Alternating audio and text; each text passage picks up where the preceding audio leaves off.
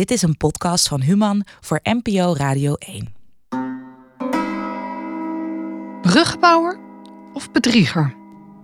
Dit is het verhaal van een controversiële figuur.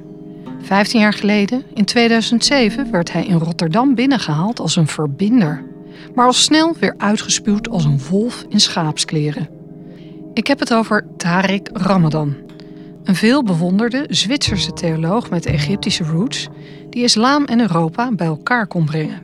We gaan naar Rotterdam. Daar wil de gemeente de kloof overbruggen tussen moslims en niet-moslims. Om dat te bereiken is de hulp ingeroepen van Tariq Ramadan, een zeer populaire figuur onder moslims in heel Europa. Volgens de gemeente Rotterdam kan hij een brug slaan tussen de islamitische en de westerse gemeenschap. Maar is dat ook zo?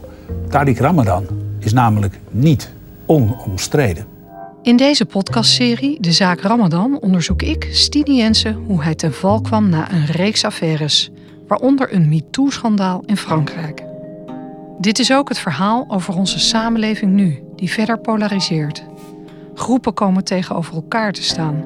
Populistisch rechts tegenover idealistisch links. Achteraf bleek hij natuurlijk een moslimbroeder te zijn. Radicaal en gelovig tegenover liberaal en seculier. Tariq was voor mij iemand die op een hoog intellectueel niveau kon inspireren door op een andere manier dan doorgaans in de, in de kranten en op de, in de kolommen en in de opiniepagina's over de islam werd gesproken, kon hij dat andere beeld laten zien. Zijn er nu nog nieuwe bruggenbouwers nodig? Ik denk dat er meer figuren zoals Ramadan nodig zijn. Ik denk dat bruggenbouwers vaak ook mensen zijn die juist weggezet worden als mensen die niet willen integreren. De zaak Ramadan.